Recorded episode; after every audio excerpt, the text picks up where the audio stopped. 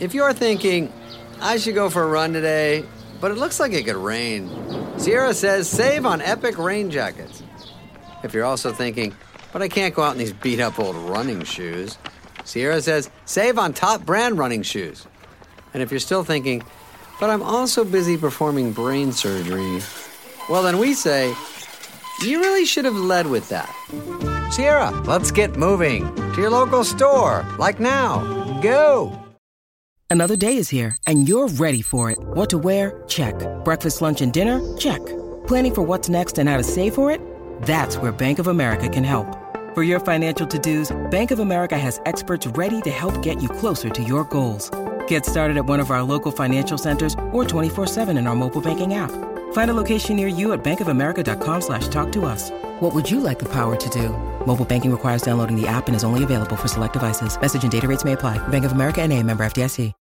When you need mealtime inspiration, it's worth shopping Kroger, where you'll find over 30,000 mouthwatering choices that excite your inner foodie. And no matter what tasty choice you make, you'll enjoy our everyday low prices, plus extra ways to save, like digital coupons worth over $600 each week. You can also save up to $1 off per gallon at the pump with fuel points. More savings and more inspiring flavors make shopping Kroger worth it every time. Kroger, fresh for everyone. Fuel restrictions apply.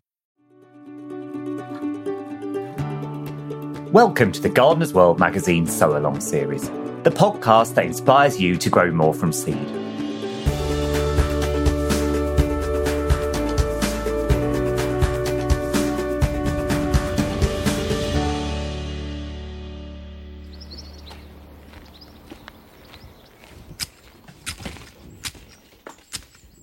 Hi, I'm Adam, features editor here at Gardener's World magazine, and I've grown tomatoes from seed for as long as I can remember growing anything in the garden, really.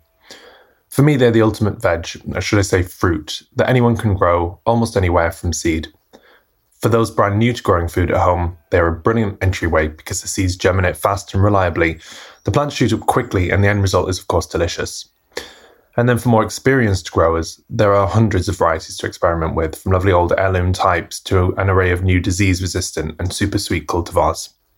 My plants this year include lovely sweet little Sungolds and big juicy beefsteak Costoluto Fiorentinos, real tried and tested varieties that I uh, know my husband and I just love to eat. But I'm also growing these alongside some that are new to me this year Brandy Boy, Shimmer, and uh, a variety called Burpee's Longkeeper.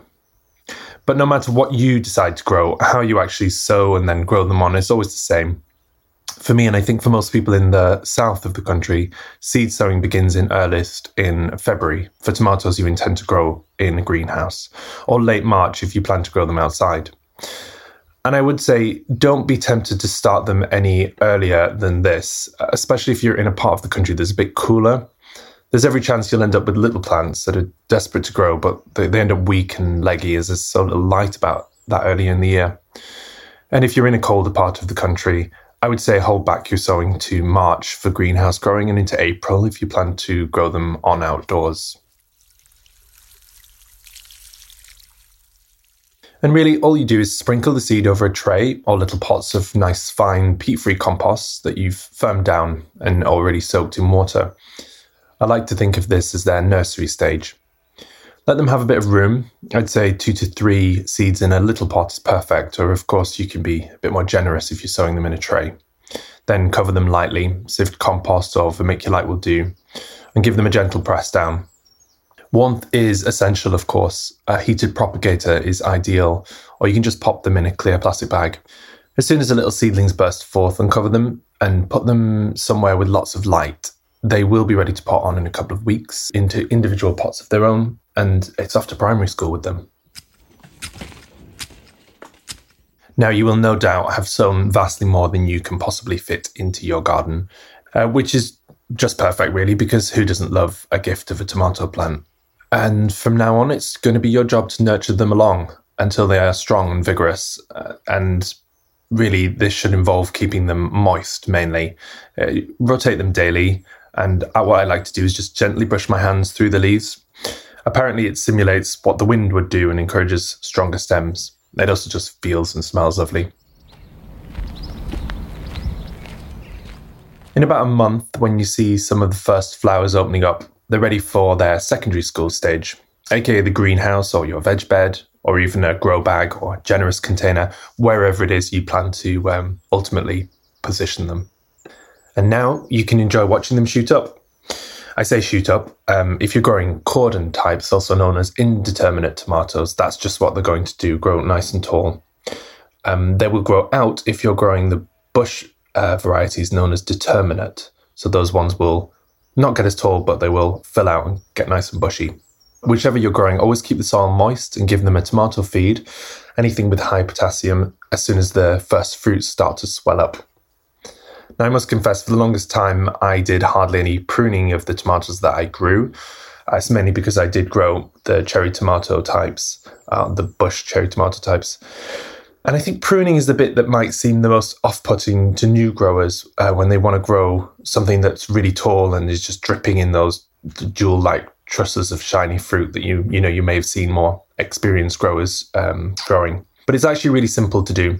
You just need to make sure you've supported the plant with a sturdy cane or a framework or um, a string line tied overhead. And then you simply pinch or snip out the side shoots. Just make sure you're pinching out the actual side shoot rather than the trusses. The trusses will produce flowers and ultimately the fruit, whereas a, a side shoot is where the plant is trying to grow another stem. And that's usually between the main vertical stem and an established leaf stem. So all you want to do is just pinch these out, uh, perhaps do it every time you water the plant, and the energy is now going to go into fruit production rather than the unnecessary extra stems. Of course, the real pleasure of growing tomatoes begins as soon as you start harvesting them. And here, my best advice is just to eat them as soon as you've picked them. Hopefully, that would still be warm from the sunshine. Never store tomatoes in the fridge. I think it just um, kills off the flavour. Now, herbs are a must grow alongside your tomatoes. Basil is an obvious pairing, and so are the soft leaves of oregano. But more recently, I've discovered a herb that I think goes particularly well with tomatoes, and that's lovage. Uh, in a salad, gently tossed with good olive oil and some vinegar, maybe balsamic or raspberry, and a little salt, and then a handful of uh, your freshly picked herbs. Just delicious.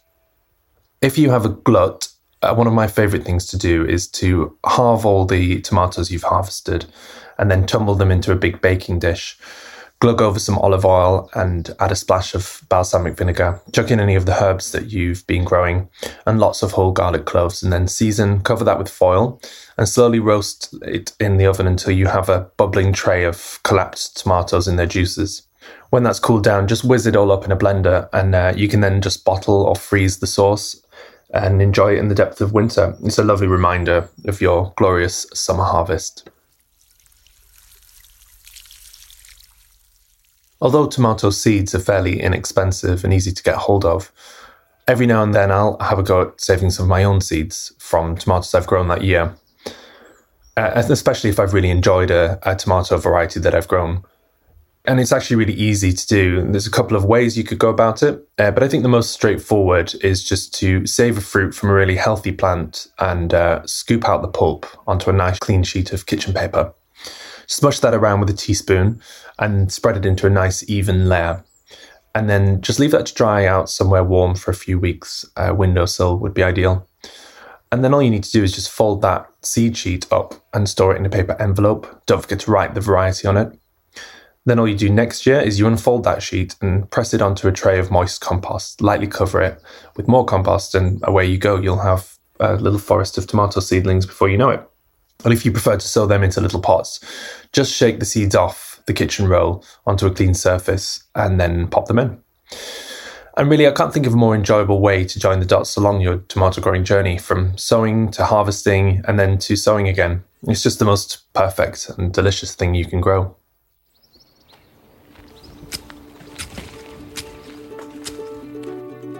Thanks for listening to Sowalong, and we hope you're inspired to give seed sowing a go. Find out more about it at gardenersworld.com forward slash podcast. Subscribe now to never miss an episode and rate us in your podcast provider app. See you next time.